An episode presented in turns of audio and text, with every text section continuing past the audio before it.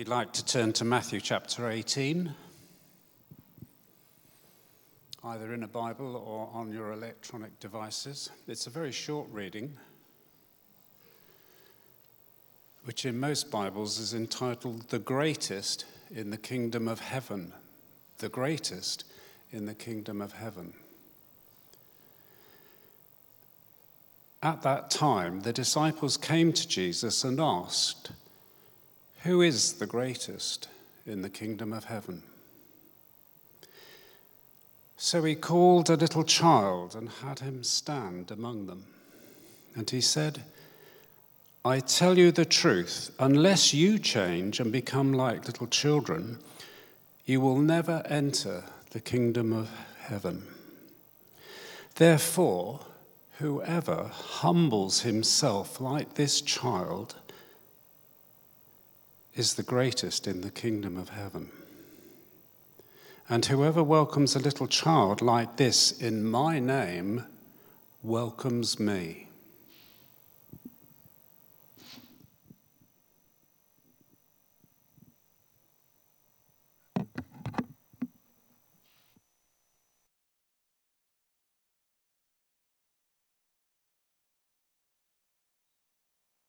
Good morning, Waypoint Church family, and my warmest greetings from South Africa. It is such a joy for me to share with you today, even though we can't be together in person. Um, I always consider it such a great privilege to speak at Waypoint to a group of people I still feel so much a part of, and and despite the distance, you know, and knowing that we're part of this body of believers together is so special for those of you who don't know me too well, I've been part of Waypoint actually for for quite a few years, more than three decades actually. And um, despite living and serving abroad now, I do feel this deep and abiding connection to you all. And I trust that the message that God has laid on my heart this morning and would also be one that speaks to to all of you.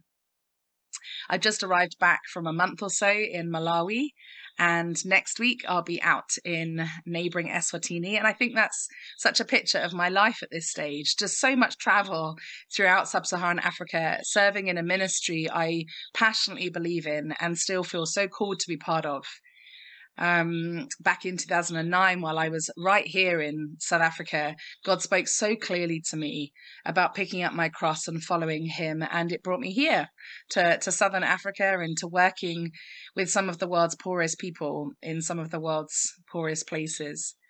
And when people ask me, so what is it that Hands at Work actually does? I think we just try to be Jesus to the hurting world that's around us.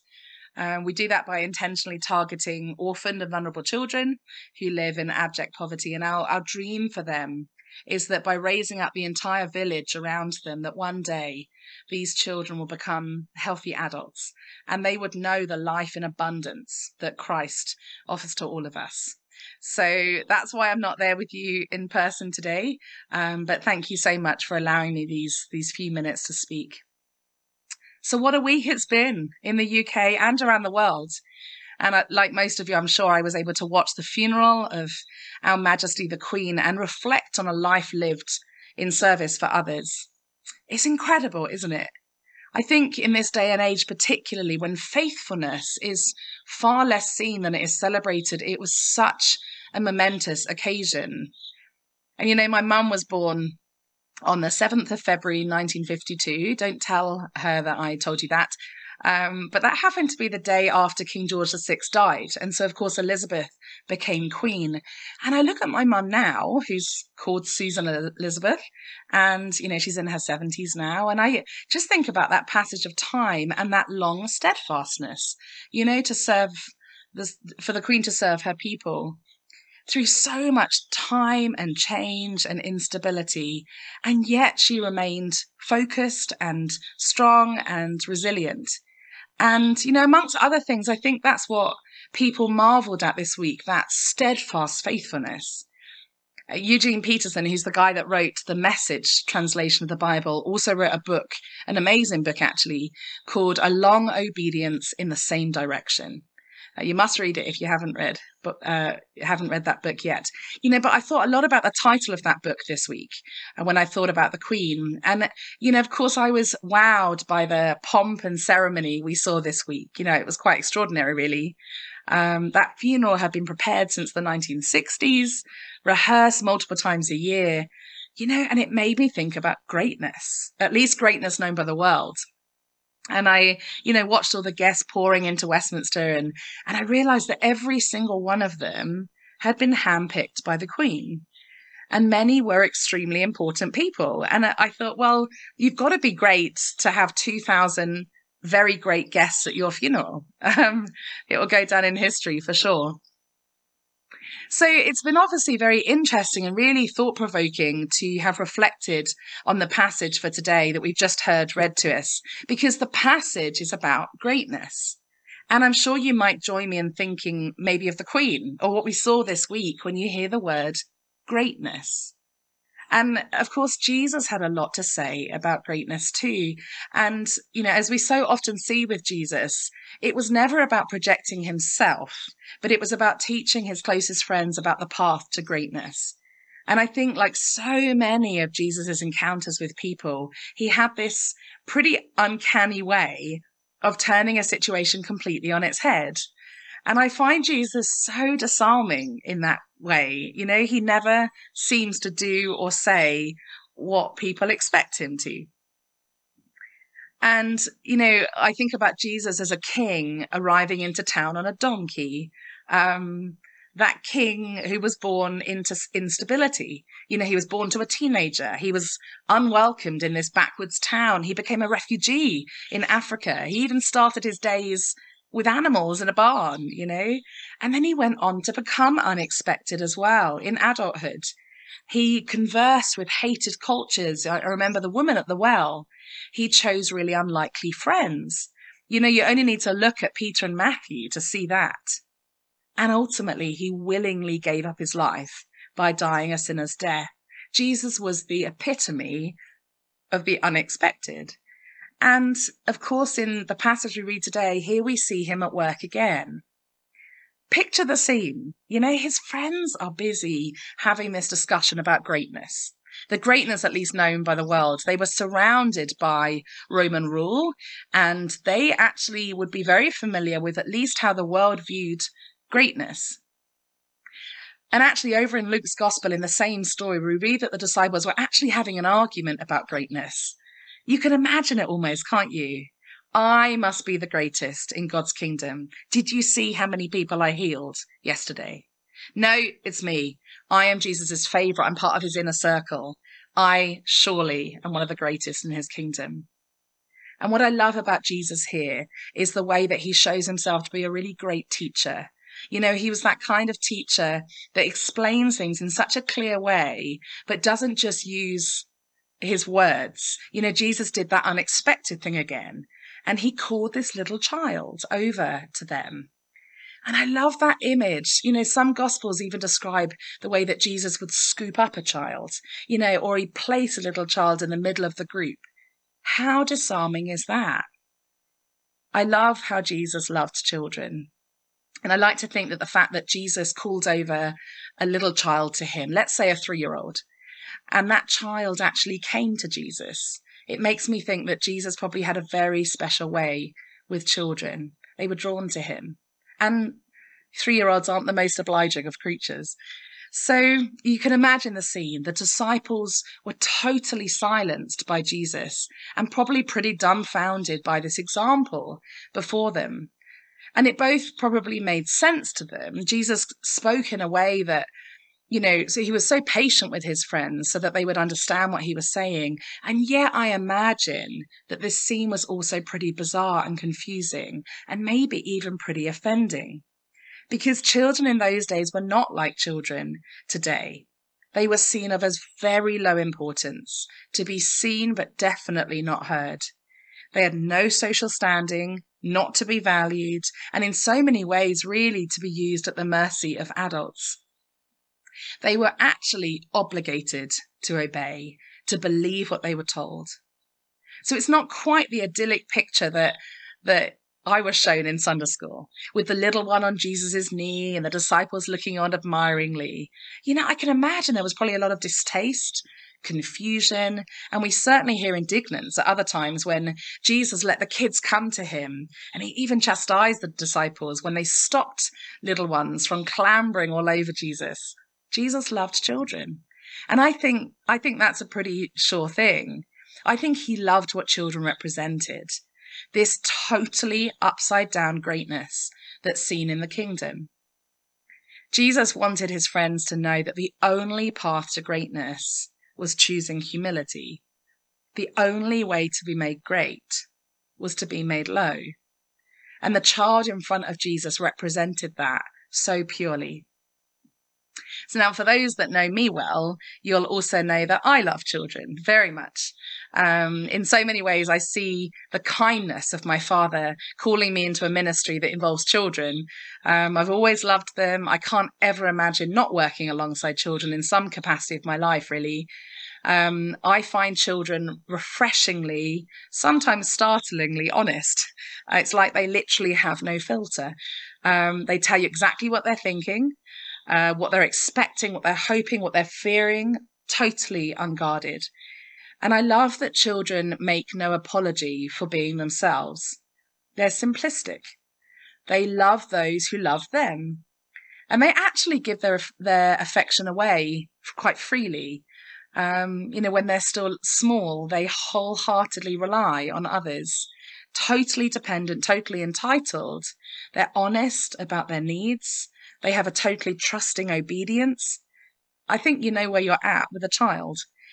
And I think, I believe it was this kind of unguardedness, this pure dependence, this absolute faith, this refreshing honesty, this deep affection for the one who loves them that Jesus loved. And he desires each one of us to become like that. You know, I think when we become adults, unfortunately, we lose a lot of that blind faith, that innocence, that total dependency on others. And I think we start to walk life with a sense of kind of self assurance, more independence. We question what we believe. And I think there's a lot that would be that's very mature and, and very good about that. But I actually think that Jesus was trying to show his friends that by rediscovering that total surrender and that dependence, that honest faith, that simplicity of a child, will we be able to enter God's kingdom.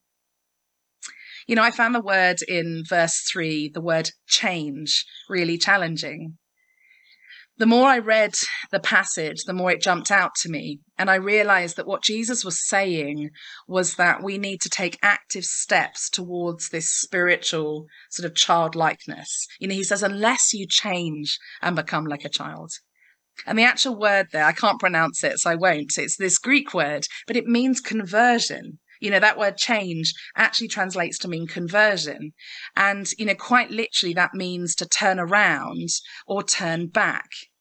And Jesus was telling his friends to forget all the ways the world taught them about greatness and to turn from it 180 degrees and go back to being like a child. Unseen, lowly, simplistic, totally dependent. How exposing that message must have been for the disciples. You have to actively, actively be made less in the eyes of everyone, become obligated to obey, and have no social standing. But actually, is it any less challenging for us today? Jesus says to us too change, convert, actually become like a little child be prone to faith, be totally humble, be totally dependent. It's hard, isn't it? I think in a world that values greatness by what you do, even incredible service like we saw with Her Majesty the Queen, Jesus turns it upside down and he says, become like a child. And I think when we willingly choose to give up those claims to power and status and knowing that our total dependence is on our Father God, can then we know true true greatness. There's another passage in, in the Gospel of Luke um, where the disciples are yet again discussing their greatness, and it's it's so unbelievable when you look at the, the um, the situation because unbelievably they're discussing this right after Jesus has told them about his death and he's just shared the Last Supper with them. I mean, literally, he's broken the bread before them. And then it says an argument broke out about who was the greatest. And you'd think that in the company of Jesus, when he just poured out his heart to them and told them of the sacrifice he's about to make, that they would be slightly more sensitive. In essence, Jesus was showing them what ultimate greatness was, that, and that was to become like a servant and, and totally, in, in his case, quite literally lay his life down. And then they chose to go the way of the world and discuss what was seen to be best. And the passage says, Jesus said to them, The kings of the Gentiles lord it over them, and those who exercise authority over them call themselves benefactors. But you are not to be like that. Instead, the greatest among you should be like the youngest, and the one who rules like the one who serves. For who is greater, the one who's at the table or the one who serves? Is it not the one at the table? But I among, am among you as the one who serves a scripture that has resounded a lot in my heart this year actually is from Isaiah 57. And God says, I live in a high and holy place, but I also live with the one who's contrite and lowly in spirit. And I just thought so much about what that verse means. That God lives in such a high, holy place, I cannot dwell there with him. And the only other place he dwells is with the contrite and lowly in spirit. And you see, when we become, when we learn to become lowly, can we truly serve like Jesus did? And serving from that place of lowliness, can we be able to co reign with Jesus, but as servant kings? And I believe in his kingdom, there is no other way. You know, living and serving here in Africa, in some of the world's most broken, impoverished, war torn, vulnerable places, reminds me that Jesus identifies in lowliness with the marginalized, with the powerless, with the needy. And he says that our response to people is, in effect, our response to him. Because he dwells right there with the broken. And he's waiting for us to then take that same position of a servant and serve in love and care. That is true greatness. And of course, our beautiful queen also loved and served Jesus. And I can't imagine actually living the kind of life that she lived without knowing Jesus, actually. I find the thing I think I find the most admirable about the queen, other than the long years that she served on the throne, is her faith in Christ. And for what at least we can know, her understanding that after all, she was a servant. And I was looking up the other day that Queen Elizabeth once quoted her great great grandmother, who was Queen Victoria. And uh, Queen Victoria gave this speech. And I think Queen Elizabeth was echoing her words and sort of claiming them for herself as she reflected on her life lived, lived with Jesus. It says, the, the Queen exclaimed, How I wish that the Lord would come in my lifetime. Why? asked the chaplain. The queen replied with quivering lips, and her whole countenance lighted up by deep emotion. I should so love to lay my crown at his feet, she said. You know, the thing about greatness, and I think perhaps the most upside down of it all, is the fact that servanthood in its truest form is quiet, unassuming, and I think it's so often unseen and it demands no payback, no press, no admiration. It's faithful, patient, enduring, humbling. It looks outward, not inward. It's unselfish. Doesn't that sound a lot like Paul's description of love as well, we, we read about in Corinthians? And as I end today, I want us to look at the very last line of scripture that we read. Whoever welcomes one such child in my name welcomes me. I think the humbling thing about having children or working with children is that they can never really repay you for what you give them. Not really. And I think that's the thing about true service. It's done with no expectation of repayment. And this is what Jesus taught us about true greatness. It's found in service, becoming low, identifying with those who can't repay, the meek, the broken, the lowly, the lonely, the hurting, the needy. I think it's easy actually for us to serve people who reward us, you know, who make us feel good and even just appreciate us for serving. There's nothing wrong with that. But I think Jesus calls us to a deeper way. And he says, serve where there is no chance of repayment or even acknowledgement. Again, in Luke's gospel, Jesus spoke about throwing a banquet and about inviting the poor, crippled, lame, and blind because they can't repay the gift. Doesn't that have a lot to teach us? So, I am setting us homework today. I hope you're okay with that. Every good teacher should set homework. Are you up for the challenge? I hope so. Um, the thing about this particular homework, though, is that there is no way for me to mark it. So don't worry. Um, I actually am not even going to know if you've done it. That's actually the point. Your homework this week is in reflection of the message that we've heard today is to serve someone who cannot repay you for how you've served them. And that's not just about a wealth thing. That's not just someone not having the money to pay you back. You know, it's actually impossible to serve for someone to pay you back when they have no idea it was you who served them. Challenge yourself this week with that kind of service, done oh so quietly, in secret. Tell no one, especially not the person that you're serving. Do it anonymously, quietly. Choose someone who really needs to be served this week.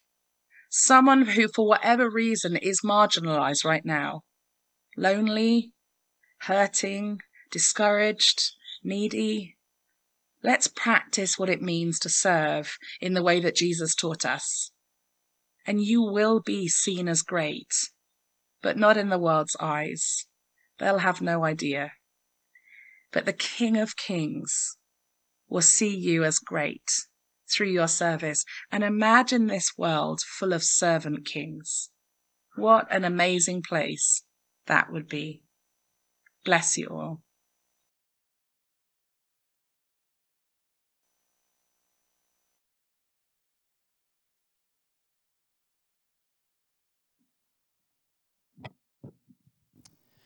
Wow, what a powerful message. Let's go invite the band up. Thank you, guys. Let's just uh, pray. Give us up some space as well to think about what Kat just said. Let's pray. Lord, we come before you, the King of Kings, but also the servant King. Lord, we want to have the same mindset as you. Not that we think others are better than us, but actually we look at others being above us. We serve them. We want the mind of Christ, your mind, to infiltrate ours. We don't want just hands of praise on a Sunday. We want hands that serve on a Sunday, hands that serve on a Monday and Tuesday and Wednesday, hands that perhaps, as Kat just said, others won't ever see, but you do. We always look at the external, but you always look at the internal. Teach us the ways of humility. Thank you for your word. Thank you for the many, many, many, many examples of what you are like, Jesus. We want to be a church that learns to live and love like you. So we continue to look to you. We continue to be challenged by your word, challenged by the words of Kat this morning to become more like you. Forgive us for the times that perhaps greatness gets too attractive. Position and power and influence and money and people's opinions of us become our driving focus. Thank you for that reminder today that greatness is not how man sees us, it's how you see us, Lord. And you showed us what that looks like. Give us hearts to become like children again, fully dependent on you, fully committed, as we said earlier, to you having thirsty souls, Lord, that just want to be with you, want to learn from you, want to walk in the shoes, in your shoes, in your footsteps. May we be a church that is known for our love of you by our love for each other and for this community, for how we serve them, how we serve each other. May this place be a place that is just smells of humility, of servant heartedness. Thank you, Lord. Continue to work in us, we pray. Holy Spirit, come and shape us, transform us to become more like you, Jesus. In your name, amen.